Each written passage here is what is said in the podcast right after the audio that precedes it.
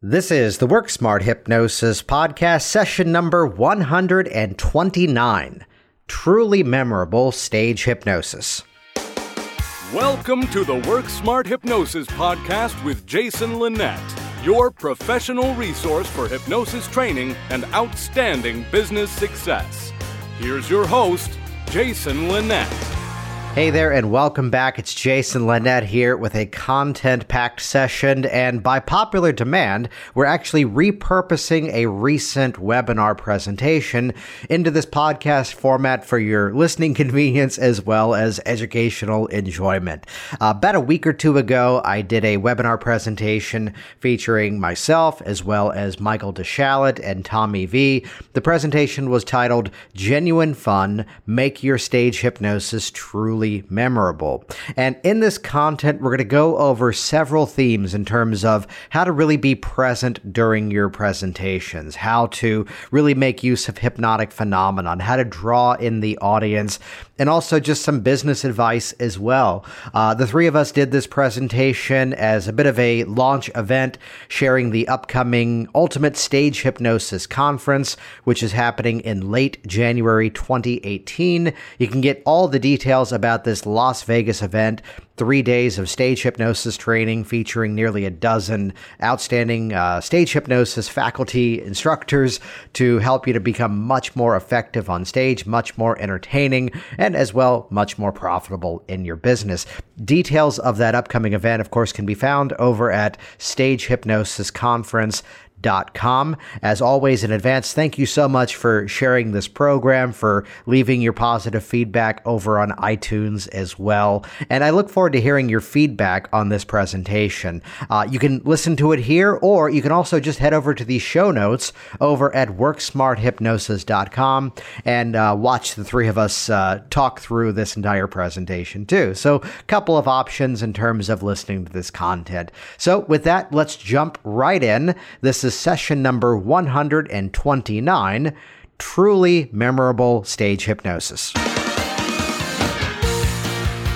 Hey there, and welcome everybody. This is genuine fun. Make your stage hypnosis truly memorable. Uh, it's Jason Linett here, host of the Work Smart Hypnosis podcast, and excited to be joined here, cross country excitement, uh, here with Michael DeSchalit as well as Tommy Vee. As I often would say, these guys don't need any introduction, so I will let them introduce themselves. Uh, Michael, let's bounce over to you first, please. Tell us about you and who you are.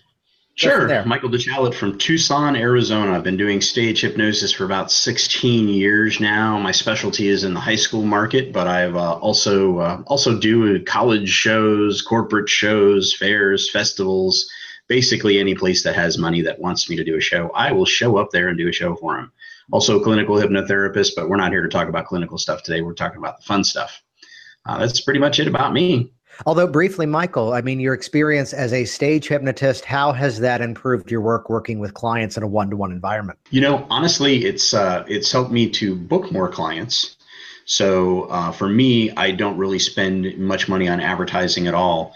Uh, most of my clients come from you know stage shows that I do, um, and not just the local stage shows, but we're talking about you know shows in different states. Uh, um, I've now gleaned clients from just about every state that I worked in, um, doing that you know remotely or you know online sessions with them.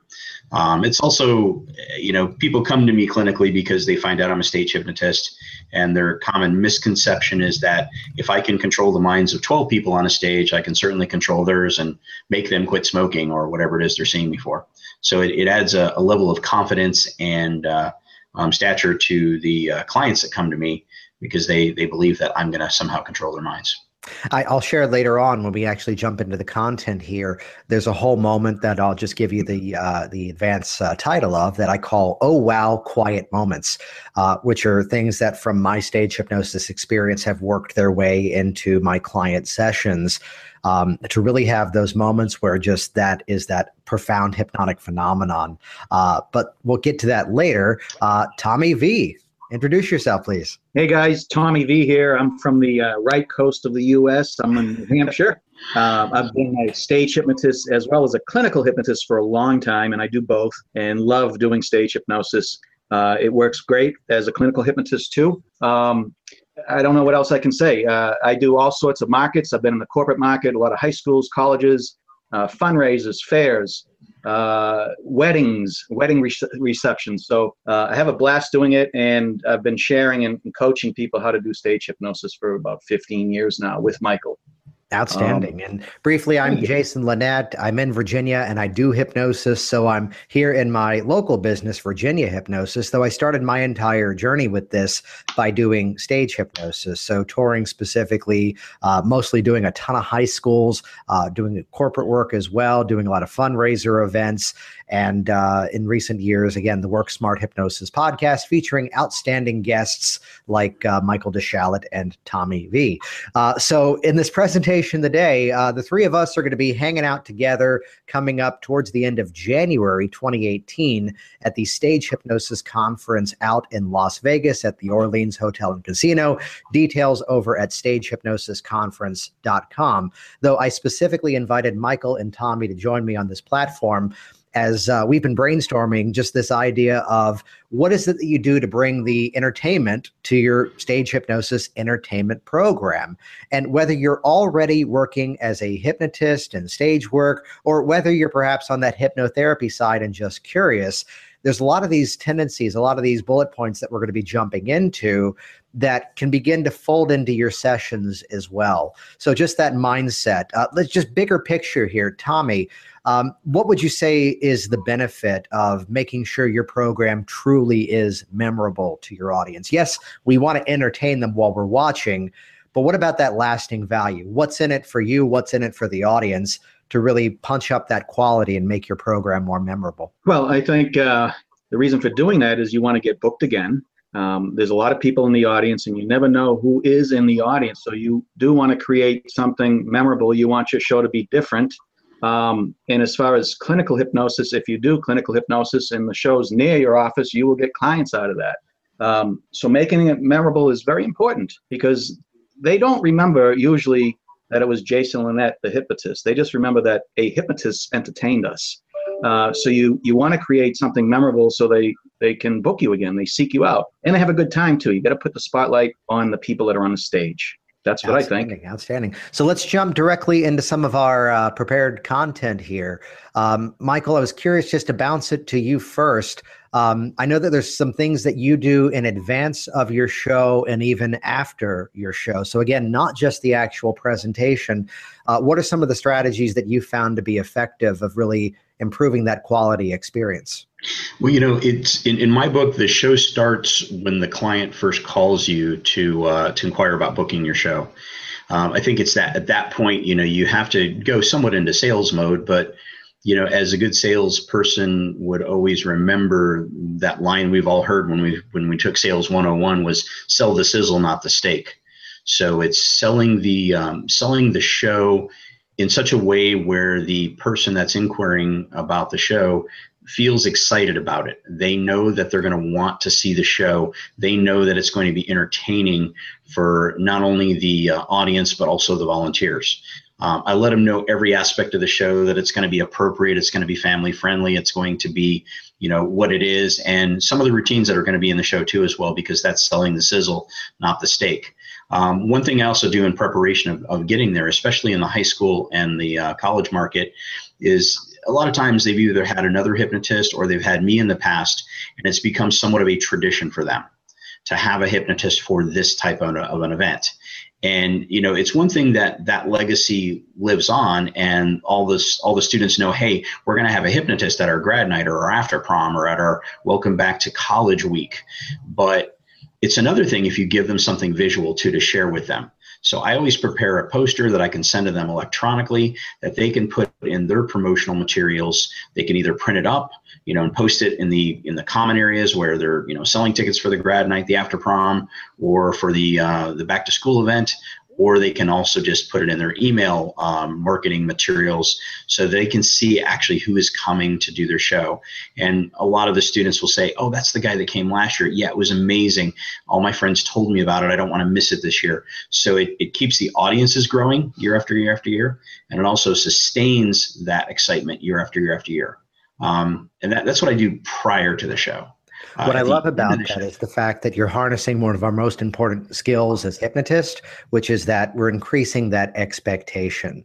So by setting the stage Absolutely. before the program even begins, of making it an even more successful event simply by setting it up, I'd share a similar through line that um, I have pre-written email blurbs that go out for like a corporate event. I have a whole page of morning announcements scripts uh, that go out for a high school that they're able to make use of. And yes, that's helping, especially if it's a fundraiser to sell more tickets. But the main thing is, it's really conditioning that audience of here's what's going to be happening, here's what's going to be going on. We got to be there. There's some things you mentioned that you do afterwards, right? Yeah. So after the show, um, you know, towards the end of the show, one thing one thing that I always do before I emerge the volunteers and send them back to their seats, I always do a little motivational piece for it for them. And, and I know a lot of hypnotists do that, and, and more and more are doing it. Um, as as Tommy and I train more stage hypnotists, that's something that I, I you know I, I encourage them to do because as long as you have the students in that in that state where they can accept positive suggestions, you may as well give them something good. And this isn't necessarily just for the volunteers, though. Um, the reason I get rebooked almost 100% of the time, if they're doing the event again the following year, I'm going to get rebooked for it. Um, that that's I, am at 100% on that. Um, because of that motivational piece, the folks that do the hiring, the parents that are the ones you know that are on the committee that choose what you know entertainment's going to be back at next year event, um, they're the ones that appreciate that as well because some of their kids are up on stage as well too. Some of the students that they've known for years are up on that stage and they appreciate that nice little finishing touch to the show. Rather than just leave them laughing i give them something positive they can take into their real lives with them um, and that carries forward after the show is over. Um, and another thing is too is is mentioning rebookings. One thing that i always do to make it memorable as well too is you got to play off the energy of the show after the show is over when you're going to collect your check or when you're going to ask the person to re-sign you for the following year I try to get them to meet me in a place where there's still a lot of traffic going on after the event, where there's still students that are showing each other videos of what they did on stage on their cell phones. And I'll just point over to them and say, "Hey, look at they're still they're still talking about the show. Look, oh, they're still laughing. Oh, check it out. They're laughing at the video they took." And and I will try to include them in that rebooking process because that's when you rebook the show when the excitement level is still at its highest point. And the parents that you know that are in charge of the rebooking or in charge of the committee they go yeah wow look at that. It has a lasting effect on them. It, ha- it is a lasting memory. So they just resign automatically right there for me. What i'd share around that too is that uh, you know my, my mindset was always i was never selling a show. I'm always selling a tradition you know so this is something that we'll be doing year after year after year and this may be slightly uh, sneaky of a strategy but when something really incredible happens during the show, something that's truly unique that happens, it's one of those offhand remarks of, yeah, you're still going to be telling stories about that moment when I'm here next year. And just a little bit of a sliver into that experience. Um, Tommy, anything that you do pre and post uh, similar to that or different too? Well, what we're talking about here is important. It's it's, it's called attention to detail. Yeah. And, and all of this is for one reason to have a great show. That's what we want to do. We want the client to have a great show. Our, our job is to, our clients are hiring us to have, uh, their, to help make their people laugh. And so going over these details is important as opposed to just booking a show and showing up and, and banging one out. You know, you set yourself up for success. So um, as Michael does, and I do, and you do, um, I go over details right from the beginning. You know what you know what you need for sound, and you know what is what type of audience is there. You need to find out the format of the evening. Uh, are you having cocktails? Is there hors d'oeuvres? Uh, when is there dinner? Uh, when is the show starting? Oh, you want the show to start just as they're serving dinner.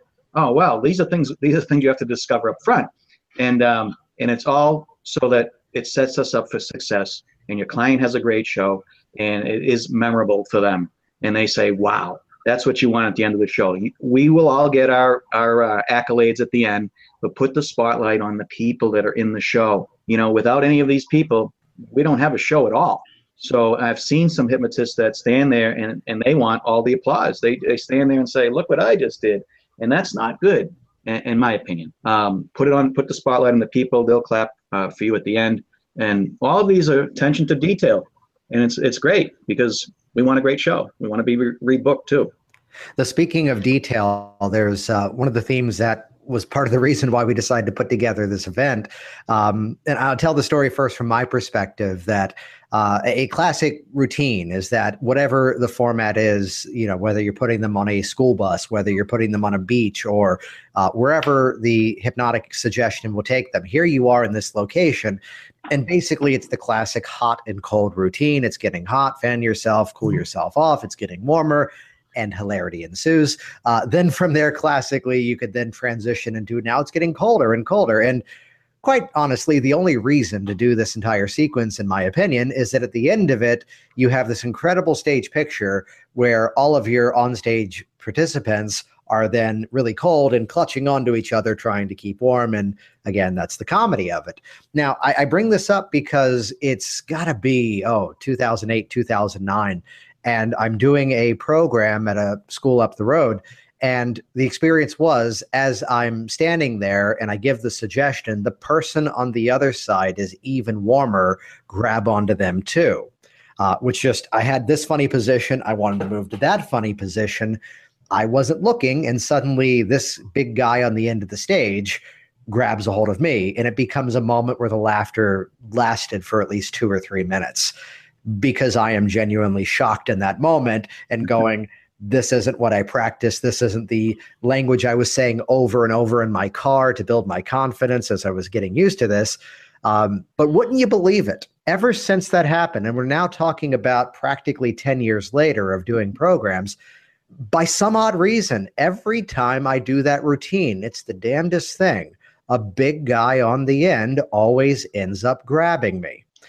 And somehow, after all these years, I am still surprised every single time. And um, perhaps from the mock surprise you're seeing from Michael and Tommy here, you're already unpacking part of what's going on. That we, we talked about these um, uh, these sort of rehearsed improvs. That basically it's the game of what is something that happened that was genuine and surprising and what if there was a way to facilitate to happen every single time? Which I'll I'll give you the simple mechanics of how I pulled this off. Um, I'm five foot four and I'm relatively uh, small and petite, and it's funnier if it's the biggest guy on stage. So basically, as I'm rolling through my initial sequence of routines and inductions, I will make sure that I've moved people around so I've got the biggest guy on this end over here. So, step one, I've got the right person because it's just not as funny if the rather attractive girl at the end is grabbing me. That's a different stage picture, that's a different connotation. I want the big football guy grabbing the little hypnotist guy. And uh, as a person who doesn't follow uh, any professional sports, um, I am proud to say that this is the moment of the uh, hockey hip check. That as I'm walking behind the row of volunteers, I bump into that person as I walk by, as I'm on microphone saying, and the person on the other bump, the person on the other side is even warmer. Check them out, grab a hold of them. So, participant closed eyes, they feel that hip check, they know I'm there. And again, always the surprise because it happened every single time. So it's this mindset that as things happen in your presentations, that as clever as you think the three of us might be, as clever as you think you are, some of these really incredible imaginative moments that would occur, you can begin to reverse engineer and play the game of how do I have this happen more consistently? Any any thoughts to share on those or any other similar routines, guys?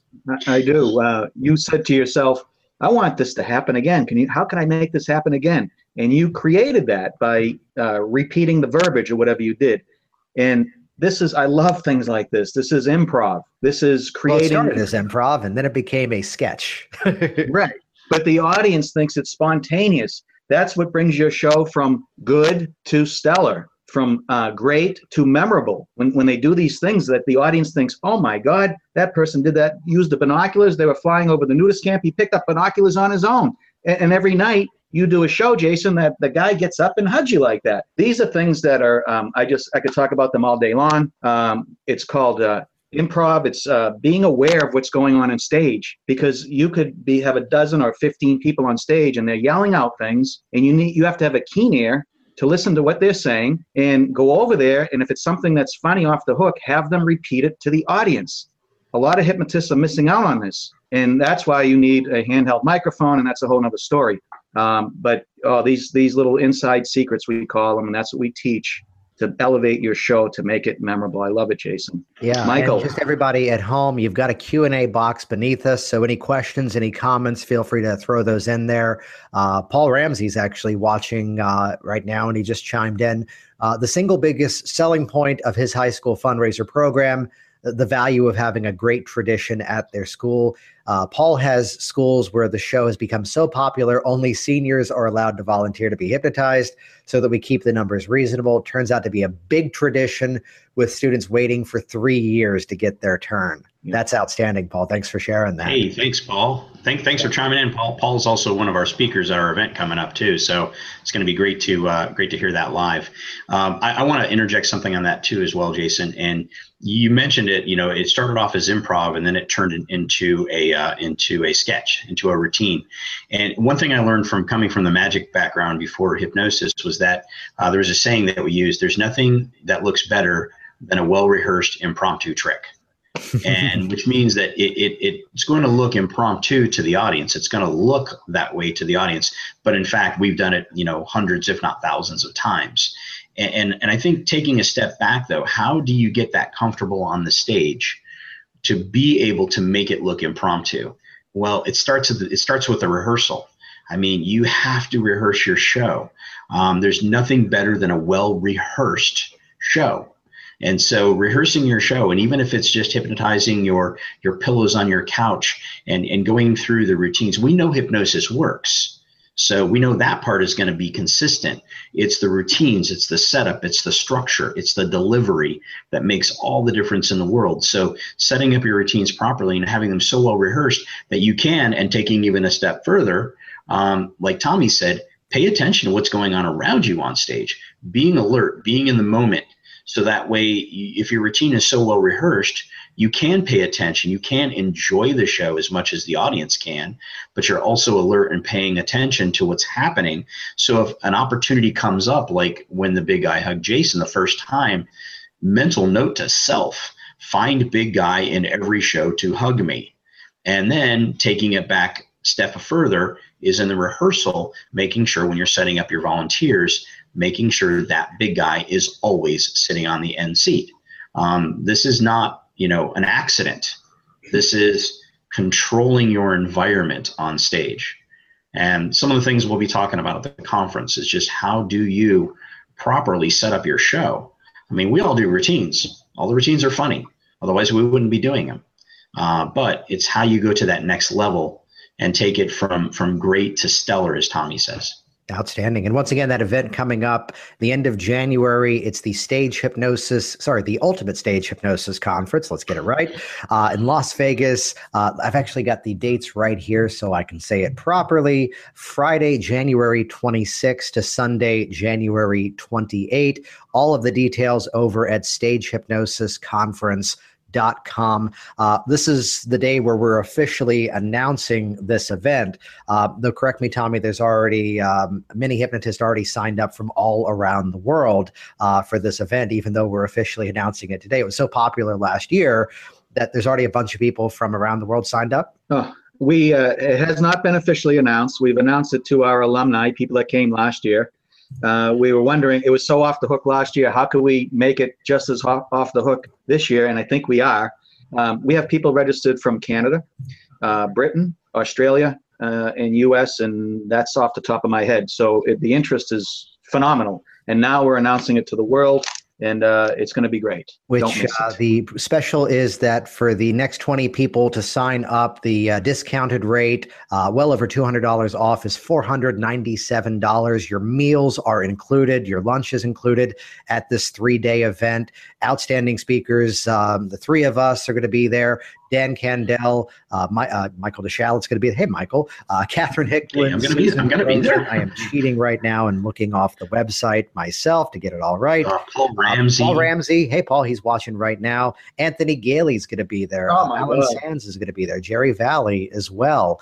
Um, I got a question Hicklin. here. So all the details over at Stage Hypnosis Conference com. Grab one of those discounted seats that is for the next uh, 20 people for 97 three days of outstanding training, networking, and just really deep diving into your career and learning strategies to improve your show, increase your bookings, and become truly memorable as well.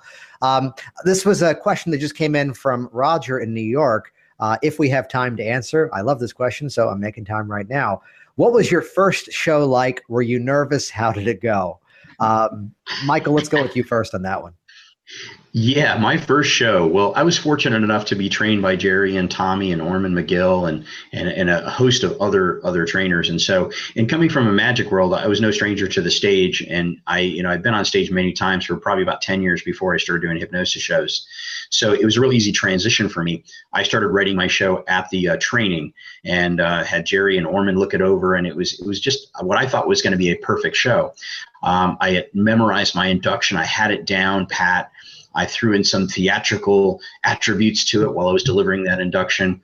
It was a sorority show. So for those of you that do stage hypnosis shows, I mean, you know, there could be no easier show to do. And so I had 100 college girls. 12 of them ran up and filled the chairs like within 10 seconds or less. I did a killer induction. And I didn't mention though that you know any sounds you might hear other than the sound of my voice or the music in the background will not disturb you, distract you, or bother you. I failed to mention that, and I also failed to mention too in the uh, in the uh, instructions that if you think you're coming out of hypnosis, don't just get up out of your chair and return back to your seat in the audience. Let me properly excuse you because you might still be in hypnosis. So at the end of the induction, I dramatically, with David Copperfield hand in play, said, "And now sleep." And I did the David Copperfield hand the way of the volunteers, and their heads all dropped, and it was dramatic, and people in the audience gasped. And then a girl in the audience hiccuped, and then two other girls laughed. And then the whole audience began to laugh at the girl that hiccuped. And then all 12 volunteers opened their eyes, got up out of their chairs, and returned back to their seats.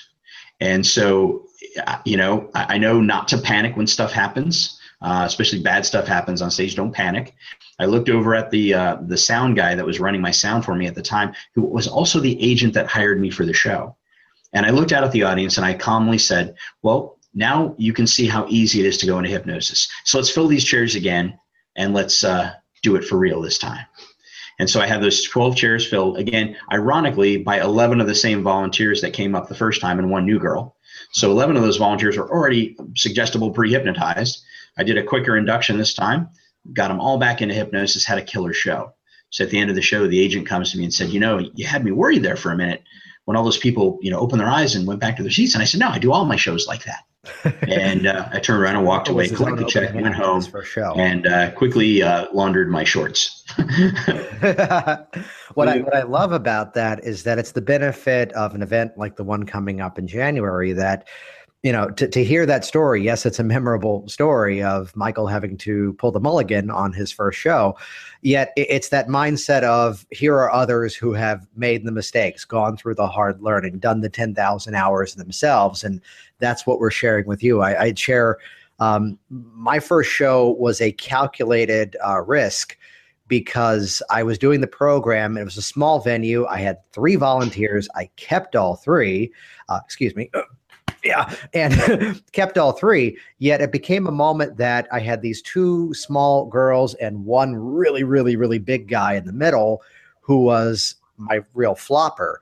And it became a moment that just, despite what I was saying, my phrase is when all else fails, apply hypnosis.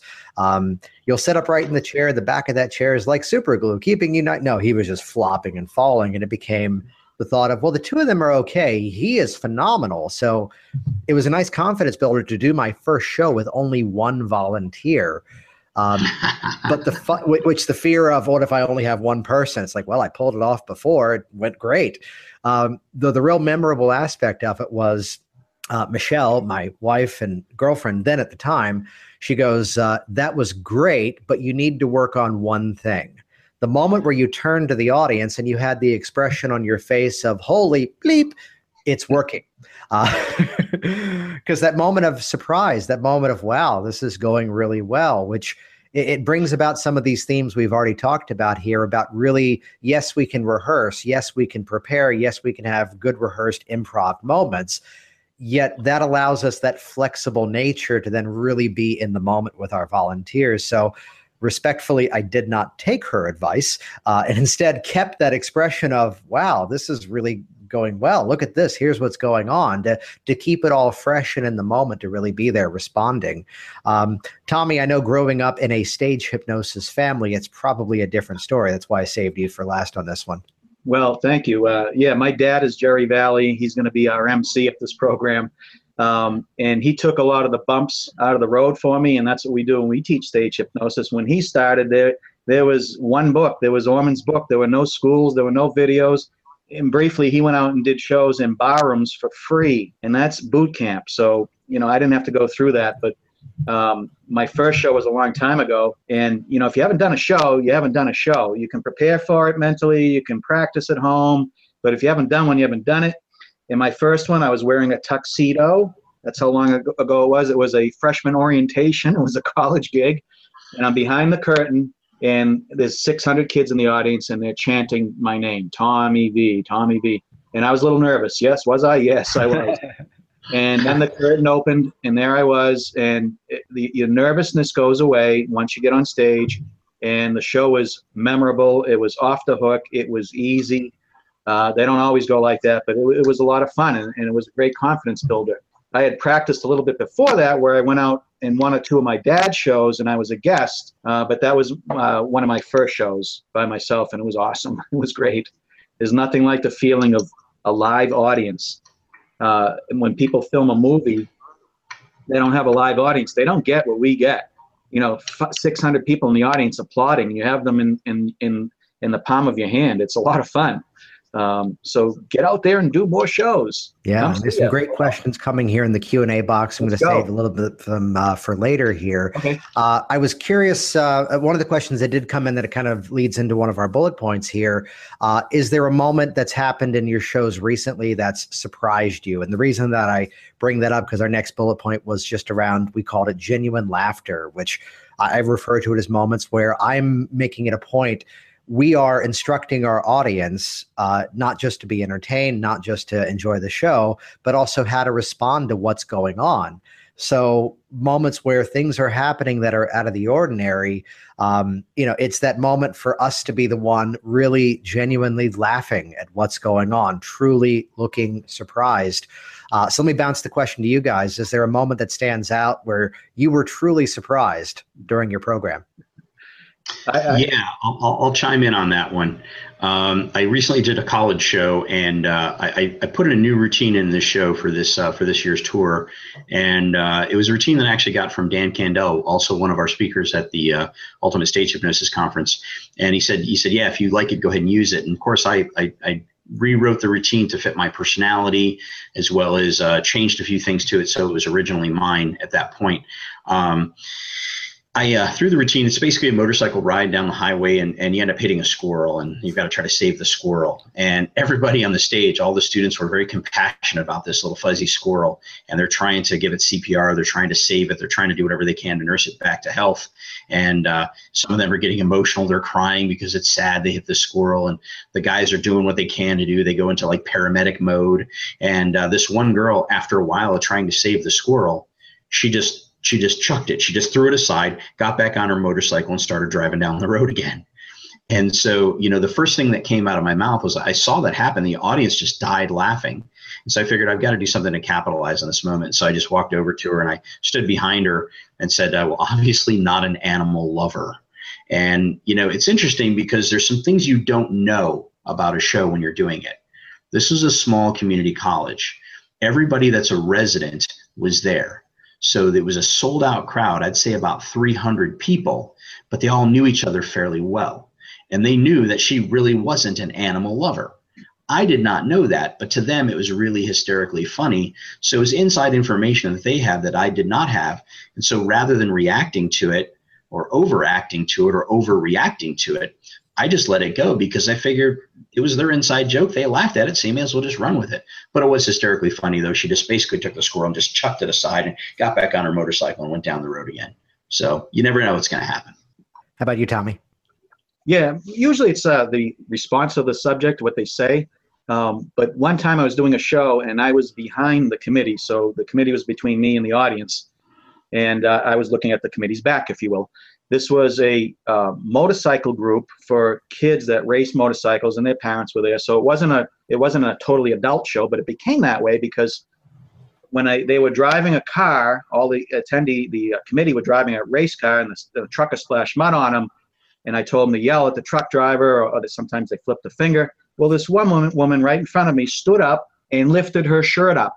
In other words, she flashed, and, and I and I was probably looking the other way, and and I heard the audience erupting. So I'm trying to find out what's going on. Something happened funny, and there she was standing up, and all I saw was her back. So I I missed out on that. But um, so things like that happen, and uh, you know, I'm sure there were, there's others too.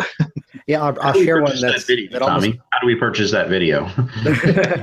yeah, I'll share one that kind of piggybacks off of that. Yet it's something that um, it's a style of comedy that I've really come to love in terms of all things Warner Brothers and Rocky and Bullwinkle, where to watch those cartoons as a kid and then to go back and watch them as an adult, there's these moments of, oh, they're really going there.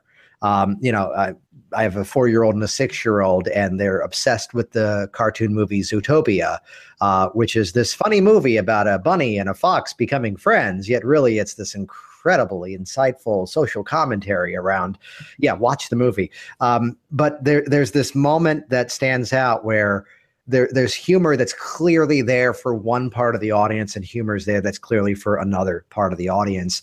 And I'm always looking where the programs that I do are all clean. I'm working for corporate groups, I'm working for high school groups.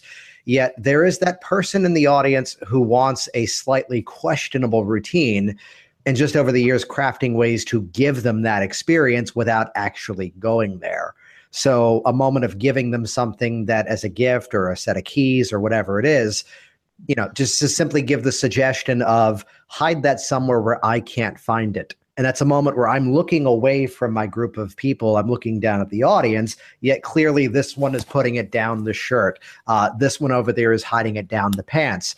And it's the experience that the person who wants that slightly darker humor is now getting that, but the silly guy on stage playing uh, Harold Hill and directing this entire scene um, isn't noticing what's happening.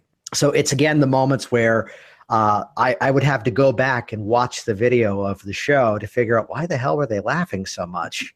And again, always playing that game of how do I reverse engineer that. Uh, question here from the Q&A box. Uh, the URL is stagehypnosisconference.com.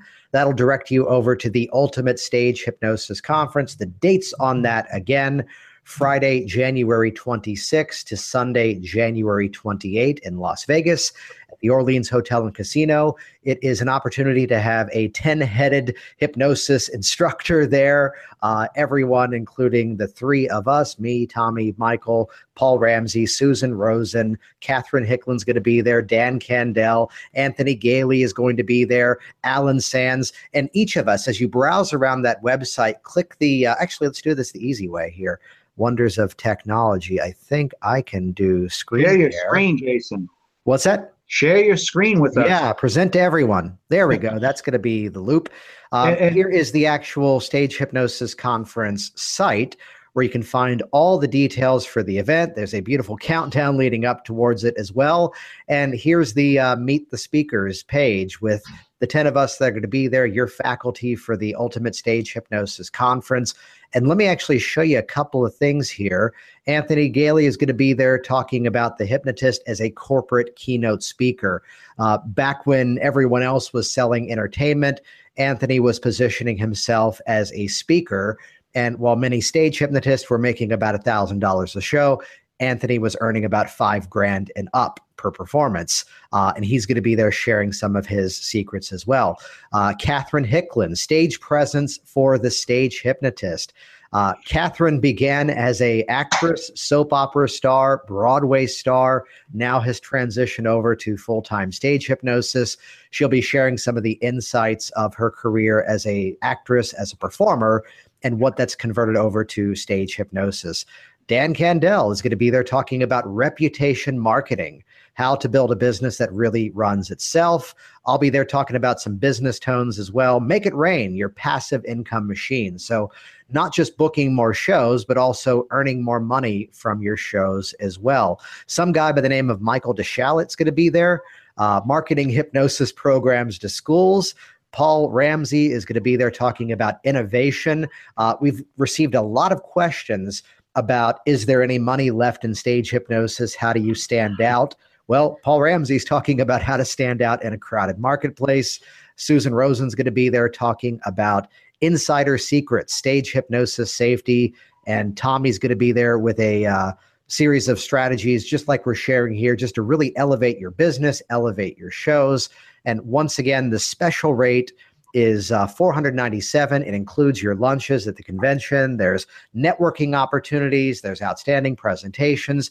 One of the cool things about this event is that there's also several panel discussions as well which you as the attendees help direct exactly what that becomes. So the details all over at stagehypnosisconference.com what are you looking forward to about the event this year tommy? Um, i just wanted to chime in quick. You know the regular price for this event is a bargain. It's six ninety seven. So if you don't take advantage of the discount today uh, and you wait, six ninety seven is a bargain for three days of training with some food in Las Vegas. And I venture to say that anybody who books at least one show, or if they pick up one or two things from this conference that turns into a show, you've more than made back your money for this program. So at six ninety seven, it's a deal get in at 497 right now and save $200 so you can spend on a blackjack table and the other thing is um, I know some of you are out there. Well, there's some, there's 10 speakers. I, I don't know who to choose, or, or what, I'm going to miss somebody. We've designed this so slick that everybody, all the attendees, stay in one room, and then we rotate the speakers so you don't miss anybody. You stay in one room. We rotate the speakers. You get to see everything. And Friday night is the best part of it, I think, when we we mingle, we have some food and drinks, and that's where a lot of the learning and exchanging of ideas happens. So uh, I can't wait for this. Yeah. So one of the points we're going to talk about here, I, have coined this as "oh wow" quiet moments. And basically, what I'm referring to is that let's address it in terms of the texture of a stage hypnosis show that um, you know over the years i've seen hundreds of shows put on by other people just by traveling by purchasing videos and just getting as much learning as i can. And if i can give one little critique i see a lot of shows that are always this energy right up here. Here's what's happening now. You're now dancing to the song. Now you're a platypus and here's what's going on. And it's just that it's all that energy up here and you go to any good concert and there's texture. Here's the ballad. Here's the upbeat song. Here's the one that's a bit of a story. Um, and there's a feature that, for those of you that are also working seeing clients as a hypnotherapist, uh, it's what I've nicknamed the oh wow quiet moment. Which is my moment just to really sell the power of the hypnotic experience of it, where I'm at this point, I've done several group routines, I've done several one on one routines, and I'm looking for that rock star to stand up and say, you know, what's interesting is you can hear every word that I'm saying, right? Yeah. And you can see everything that's going on right now. Yeah. Check this out. Put your arm out in front of you. And I basically then launch into a series of what's classically testing convincer moments. The arm is stiff and rigid. Try to find your name, it goes further away. Your foot stuck to the floor. And the whole way through this is I'm just kind of having a conversation with the person and playing back and forth to the audience. And the tone of voice that I'm using right now is where I take this moment where it now becomes a very, very quiet moment. I usually do this right after a big routine where everybody is up and dancing. And there's two purposes behind this is one that it just absolutely sells. Oh, wow, these people are deeply hypnotized. This stuff is real. At the same time, you can probably remember back to that um, routine that would happen where sometimes it's the local news station and they're filming the anchor who's there in front of the microphone, but the kids in the background realize that a camera's shooting and they're in the background screwing around doing something funny. Um, I want to craft that moment as I'm doing this. So it's a moment where I am just respectfully pummeling away the offer to come to my Virginia hypnosis office and work with me in person. And I'm doing it at a time, though, where I'm featuring this guy that uh, try to find your name, it goes further away. Pull out your driver's license. What does that say? That's not my name. You know, and I'm just, he's there and he's staring at it. I have him stuck in some sort of phenomenon. And the entire way through he's laughing the audience is laughing and i'm just kind of there subliminally go subliminally going yeah well with hypnosis we're helping people to overcome fears and get rid of anxieties and overcome challenges. The other day in the office this thing happened and this was really unique and try to bend that arm it gets even stronger. Kind of weird right? But the main intention of this is it's to have that real quiet yet absolutely magical moment. The same way that while you're in las vegas with us go see any of the any of the magic shows that are in Vegas, whether it's David Copperfield, whether it's Matt Franco, or arrive early. You've got to see Mac King over at Harrah's. Um, and there's these moments where something big and impressive happens, but then suddenly this little quiet thing occurs. And that's the moment people remember. David Copperfield made the Statue of Liberty disappear, yet I believe that was the same special where he borrowed a dollar bill from the audience, turned it into a hundred dollar bill, gave it right back. And they weren't really talking about the Statue of Liberty thing. They were talking about the little trick he did with the dollar bill. So it's to find these moments to vary that texture, to draw that audience in, yet really, well, you're a hypnotist. Give them that wow appeal inside of your program. Um, guys, are there any strategies you use that are similar or kind of piggyback off of that? Yeah, I, will piggyback off that one, Jason, because you know I think it's important too, as you mentioned, go see a magic show, go see some other forms of entertainment because you can glean from their performance styles, whether it's uh, stage blocking, choreography, whether it's the use of music, whether it's the use of comedy, the use of the microphone for that matter, um, whether it's how they interact and engage with the audience before, during, and after the show. Uh, all those things are really beneficial. Um, I mean, certainly we have evenings free during this conference. We did that intentionally because, after all, we're in the uh, you know entertainment capital of the world, and us doing a show at the conference can't compete with the big production shows. So we wanted to leave the evenings free intentionally for that purpose, so that you can go out and enjoy you know, either the other three hypnotists that are there, Kevin Lepine, Anthony Cools, Mark Savard, um, or go see another type of show that will expand your entertainment horizons and allow you to pick up those little nuggets um, of, of information that you can apply to your performance. How about Tommy? Any thoughts on these oh wow moments to add into your program? It, it, yeah, it's all about acting. We, you know, you're a director on stage, and that's right from your background, Jason. You're a director you're a casting call director, um, and you're acting yourself too in these improv situations. You need to be able to adapt and and know what you're doing so well on stage that you don't have to pay attention to what you're saying; It just flows automatically. But you can also focus on safety. You can focus on what the current routine on who you're going to use next and you've got a keen ear of what's going on. So if something funny is said, you zero right in on that, and all of a sudden you're, oh, oh. all of a sudden I knock my microphone over. Genuine moments. Uh, genuine moments. You need to deal with it. So you all, you know, you can't be that structured that all of a sudden you're off course you need to be flexible and these are things that will make your show memorable instead yeah, of to piggyback off of what tommy said for those that don't know uh, i wasn't an actor director or designer. I was working in stage management and professional theater for about five years of my life before burning out beautifully and then becoming the full-time hypnotist. And uh, now i bring up the the mindset though that yes remember you're still doing a performance. I mean alan sands is going to be one of the speakers at this event and he's one of the ones that I've heard speak the best around. You know, it's got to be a comedy hypnosis show. There's got to be comedy in addition to the hypnosis. You can actually entertain. Tommy, quit screwing around with the microphones, bouncing around on camera. um, so it's that mindset of actually getting into the performance of it, where I, I a little while ago referenced the sort of inspiration that I use that um, you're casting your it's that mindset of actually on the go. The um, Tommy, could you turn one of your guys? Your uh, volume is now all the way up, and it's creating an echo. So if you turn your volume back to the level it was before. Yeah, I, I didn't touch my volume.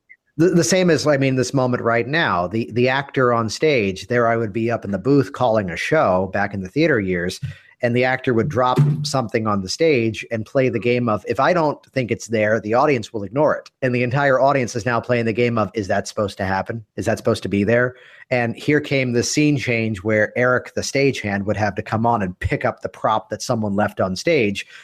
And the audience burst into laughter and applause because they're going, thank God that's taken off the stage because I couldn't call the cue for the trapdoor to open for the next scene shift to occur until the damn book was off the set. So, what we've been talking about so far, whether it's these rehearsed improvs, genuine laughter, creating traditions, creating memorable moments, these oh wow moments, and just the simple staging. I mean, these are just a preview of some of the things we're going to be sharing at the Ultimate Stage Hypnosis Conference at stagehypnosisconference.com. I can see some people who are already going through signing up. I'm getting some just signed up messages here. Uh, Michael, Tommy, you got some time for a couple of questions here? Sure. Absolutely. Cool. Let me uh, switch over to my uh, screen share here just because it's going to make it a little easier for me. While you're doing that, Jason, if I can jump in and say something as well too. You asked the question earlier about, you know, what we're looking forward to on this conference. And I'll tell you one of the things that that was impressive last year is that the camaraderie that was built while we were there. You know, if you if you really consider it, we're all really competitors, but at the same time some new friendships some new bonds were formed there last year. People were you know meeting new people sitting next to people they didn't know and then and then leaving as friends.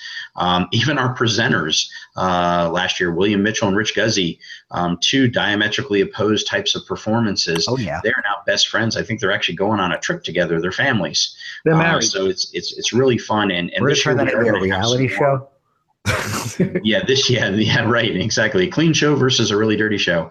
Um, but um, you know it's interesting because you know this year because of that we're now going to put in some more intentional networking time, so we people do have a chance to meet more people there too. Because I know we're going to have more attendees this year than last year as well. Absolutely, absolutely. Got a great question here from. Uh, I think Sam is the name. It didn't give me the name in the Q and A box. Uh, with so much talent and experience on this panel of hypnotists, equipped with power and influence. Um, step one, thank you. Uh, I can't help but to ask: Is it challenging to find work or bookings or making a lot of money in a crowded market? I'll I'll say this: that uh, stage hypnosis has never been as popular as it has been as it is now. There are more stage hypnotists working out there today than there probably ever has been, but that's okay. That means there's more shows, more shows, more shows, more exposure. There's markets that are untapped out there. I mentioned briefly the wedding market. Uh, there's always new ideas. Don't be afraid about the competition. There is work out there. And I'll answer that as well too. Coming from my marketing to schools perspective, there's over 170,000 public high schools in this country. Uh, I know we're not working all of them, and that doesn't even include the charter schools and the private schools. So we're not working all those high schools yet. So the answer for me is absolutely not. Um, there's always work to be found, and that's just the high school market. That doesn't include all the different groups that are in the high school. So when you come to my presentation or when you see my presentation there, I will uh, quickly eradicate that concern for you. I'd also highlight I've got here up on the screen the the meet the speakers uh, image with the the ten of us are going to be there as the faculty, and to even look at this lineup, um, you've got uh, myself. A lot of what I've done over the years, and Dan Candell is really rocking this as a strategy right now, is that mindset of being there in that speaking role and presenting something and using the hypnosis to back it up. I mean, look at Anthony Galie that was there as a speaker who happened to do hypnosis rather than a hypnotist who happened to do speaking. And uh, looking here, you've got uh, Paul Ramsey, who I know the other day when we were chatting uh, was on his way to Juilliard to do their welcome week. Uh, Susan Rosen and Catherine Hicklin both do a ton of fairs. So does Alan Sands. So the only limitation in business is really the limitations that we give it. Um, yeah, Jonathan just chimed in. More shows means more exposure for hypnotists, and that means more bookings for everybody. I mean, I'm going to be there talking about not just increasing your bookings, not just increasing the quality of your show, but also the concepts of passive income. And let's be honest, there are already a ton of weight loss products out there. There's a ton of stop smoking products that are out there. And yet there's still room for more because, on one side of things, you don't know when that person needs to hear the message at the right time to create that change. So there's so many markets that are out there that currently exist, but there's so many more that are still yet completely untapped. Uh, so really, again, there's so many opportunities that are out there. Uh, Michael asked the question: um, how would you adapt your show for a crowd that's an average age of 65 or over? Maybe hand out warm milk first. um, I have done shows in I've done shows in nursing homes, And, and a fellow hypnotist asked me to cover for him, and I said, "How the hell are we going to do this?" And it was not a problem. Um, your your your uh, pre-talk needs to maybe be stretched out a little bit and reassure everybody that this is going to be a lot of fun. Uh, who has stress out there? Uh, it's not a problem. There's always great volunteers in every type of audience, and I don't care what age it is. Uh, the younger audiences, sure, it happens faster, the hypnosis maybe, and they jump on stage quicker, but the older audiences, not a problem.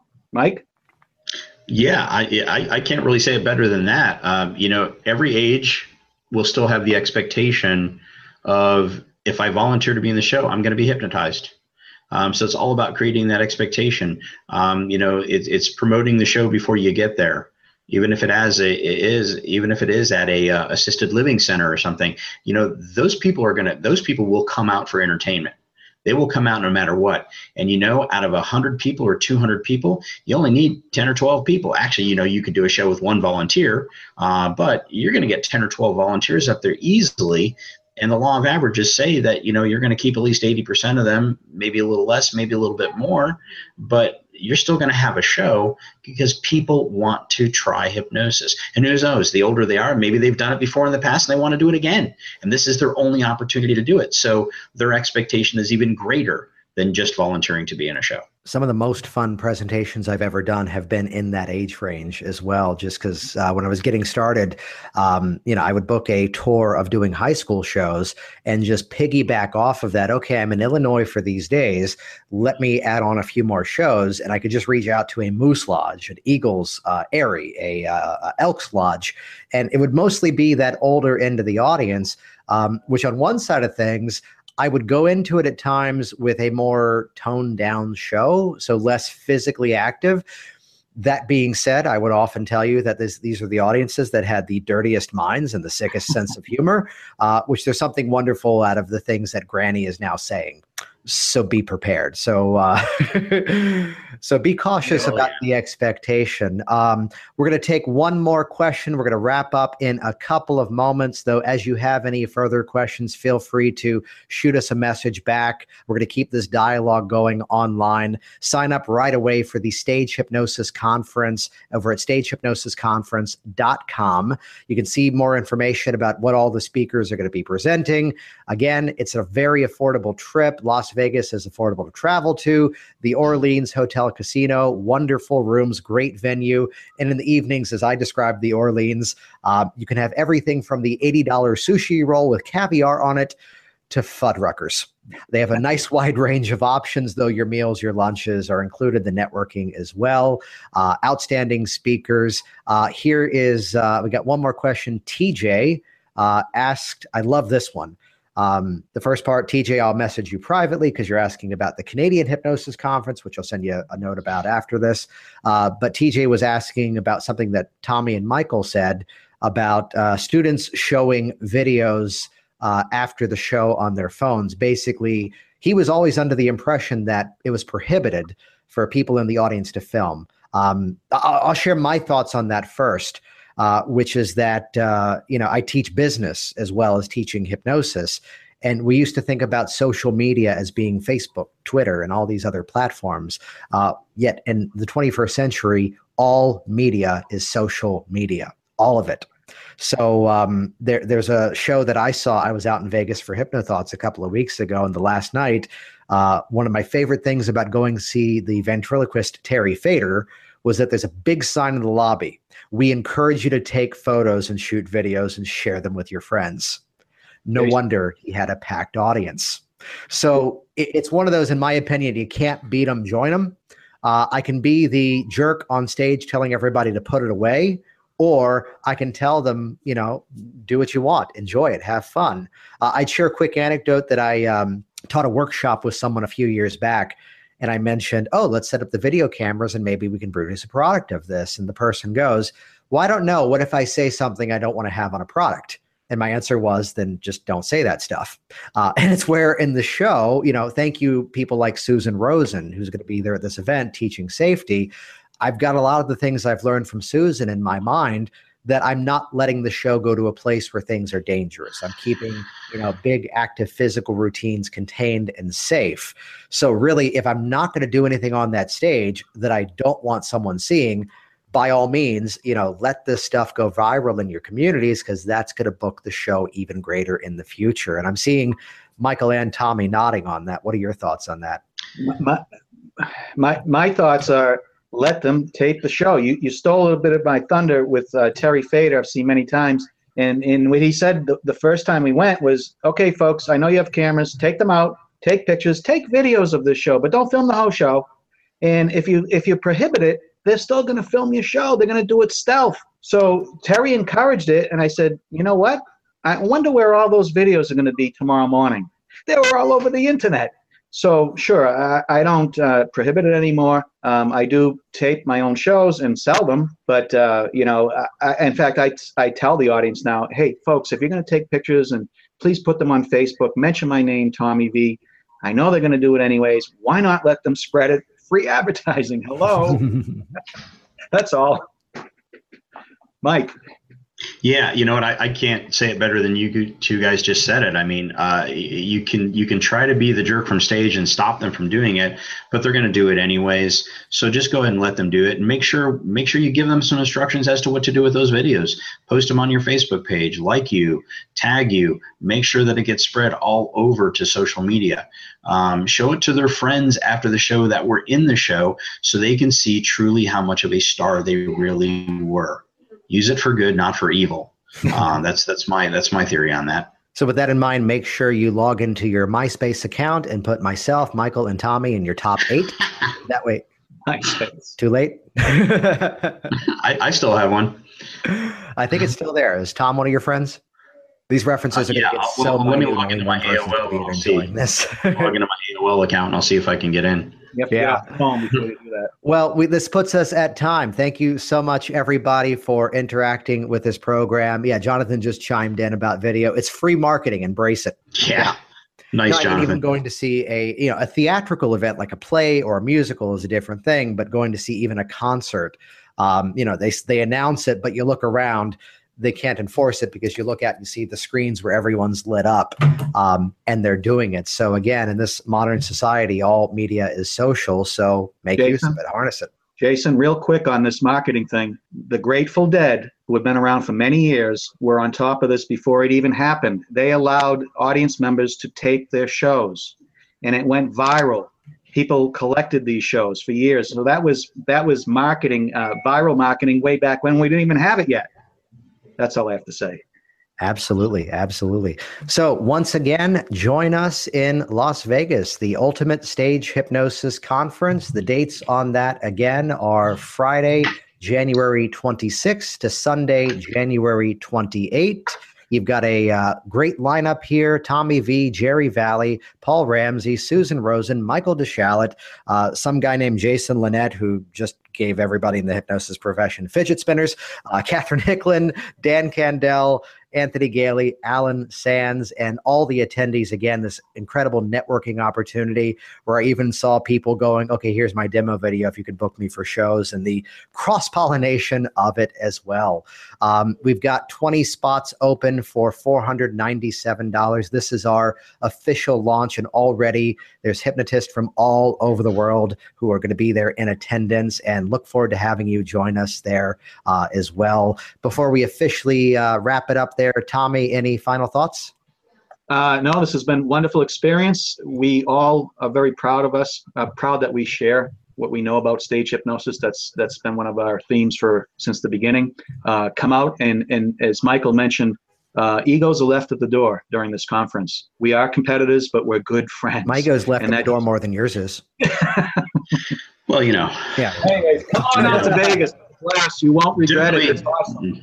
Yeah, and definitely, definitely come out yes, to this. Jonathan, um, there is a group rate. That detail is over on the uh, on the website over at Stage Hypnosis Conference. That you'll also get those details shared with you as you sign up for the event as well. Yeah, and I'll, I'll, just add, Jason, invest invest in yourself on this. Coming out to this, it's worth the money for you to spend on yourself for your career to be better and better and better. Um, this, you know, the price is so reasonable that you're going to get this back in, in you know in a half a show or less. Uh, just by booking one more additional show this year, you've made your money back for the entire trip. So invest in yourself. It's so valuable to do that. Uh, you won't be sorry, I promise. Outstanding.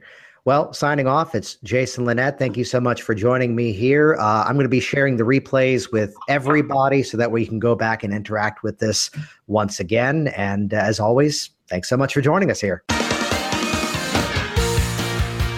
Jason Linett here. And as always, thank you so much for interacting with this program. And I'm going to figuratively and literally share the stage on this one by encouraging you to join us out in Las Vegas in the end of January 2018 for the Ultimate Stage Hypnosis Conference. As you've just heard, an outstanding opportunity for learning and for less than what you should be earning for any single presentation.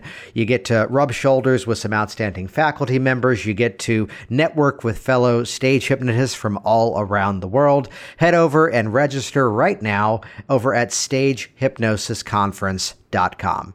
See you there. Thanks for listening to the Work Smart Hypnosis podcast at WorkSmartHypnosis.com.